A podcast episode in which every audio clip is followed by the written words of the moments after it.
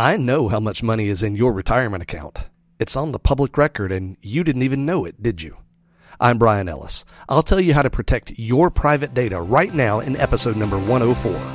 You're listening to Self Directed Investor Radio, America's only podcast exclusively for affluent, self directed investors, where each day of the week you receive innovative investment strategy and deadly accurate market analysis that's untainted by Wall Street and unblemished by government propaganda, all in seven minutes or less.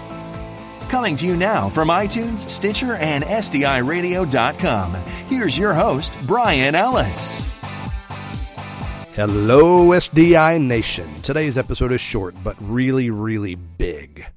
There's this booming issue out there called cybersecurity. You may have heard of it. Its close cousin, data privacy, is also getting a lot of attention, and reasonably so. The major retailer Target was targeted by hackers. There's news out today that the Canadian government was also just hit by hackers. And oh, yeah, due to colossal incompetence in the current administration, over 21 million Americans have had their social security number and other private data exposed directly to Chinese hackers who, let's face it, bear no goodwill towards you and me. Well, it's probably going to blow your mind that one piece of wildly sensitive financial data is readily available to the public, no hackers needed, and the party who's exposing your data unnecessarily is your tax preparer. You see, 401k plans, including the self directed variety that I recommend so highly here on SDI Radio, well, they're required to file tax returns once they pass a certain threshold of asset value. Under the law, a 401k plan is really just a type of trust, and thus it's required to file its own tax return. So far, so good. Data filed on tax returns is private, isn't it? Well, not so fast. Get ready to be bowled over, my friends. There are two different forms that can be used when filing a return for a self directed 401k. One is called the 5500 EZ, and one is called the 5500 SF. The EZ form is simple, not much data is required. Again, it's just simple. The SF form is more complicated and discloses a lot of information. Your tax preparer gets the choice of which one to file for your self directed 401k plan. It's totally their choice. There are no other factors determining which of those forms is to be used. But there's a huge difference in what happens with that data. Data submitted on the EZ form, well, it's private. Only the feds get this info. And to the extent you trust them with your data, and really, why should you? But I digress. Well, to the extent the feds are able to keep that data secure, it will not be exposed to the public in any way. But the other form, the 5500 SF form, well, not only is it far more complicated, not only does it require far more disclosure, including the name, address, telephone number of the owner, along with the value of all of your assets and a whole lot more information as well, but the real kicker is that all of the data on that form is placed on the public record. Yep, that's right. If a 5500 SF is filed for your 401k, whether a solo 401k or a normal 401k, that data is available to the public and the amount of data there is staggering.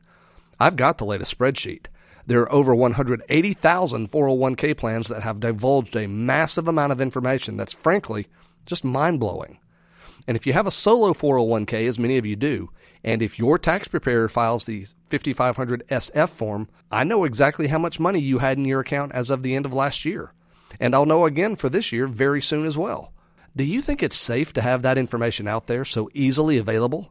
Of course not. It's a huge risk. It puts a massive bullseye on your retirement savings. But remember, if you have a solo 401k, it's totally the choice of your tax preparer which form to use. So do this demand that your preparer use the EZ form.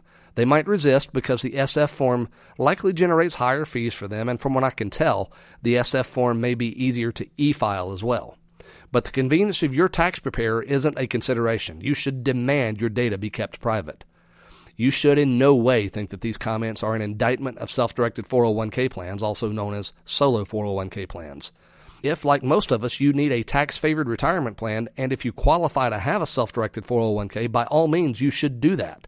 It's my humble but deadly accurate opinion that the self directed 401k is absolutely superior to every other option, including the self directed IRA. There's simply no comparison. The only adjustment you'll need to make if you already have a solo 401k or if you establish one in the future is to make sure your tax prep person uses the EZ form. That's it. My friends, that's all for today, except please do make sure you've gone over and liked our Facebook page, which you can reach at sdiradio.com slash FB. I'd love to hear from you and answer your questions there, so please stop by right now at sdiradio.com slash FB and click like. My friends, invest wisely today and live well forever. Thank you for listening to Self Directed Investor Radio with Brian Ellis.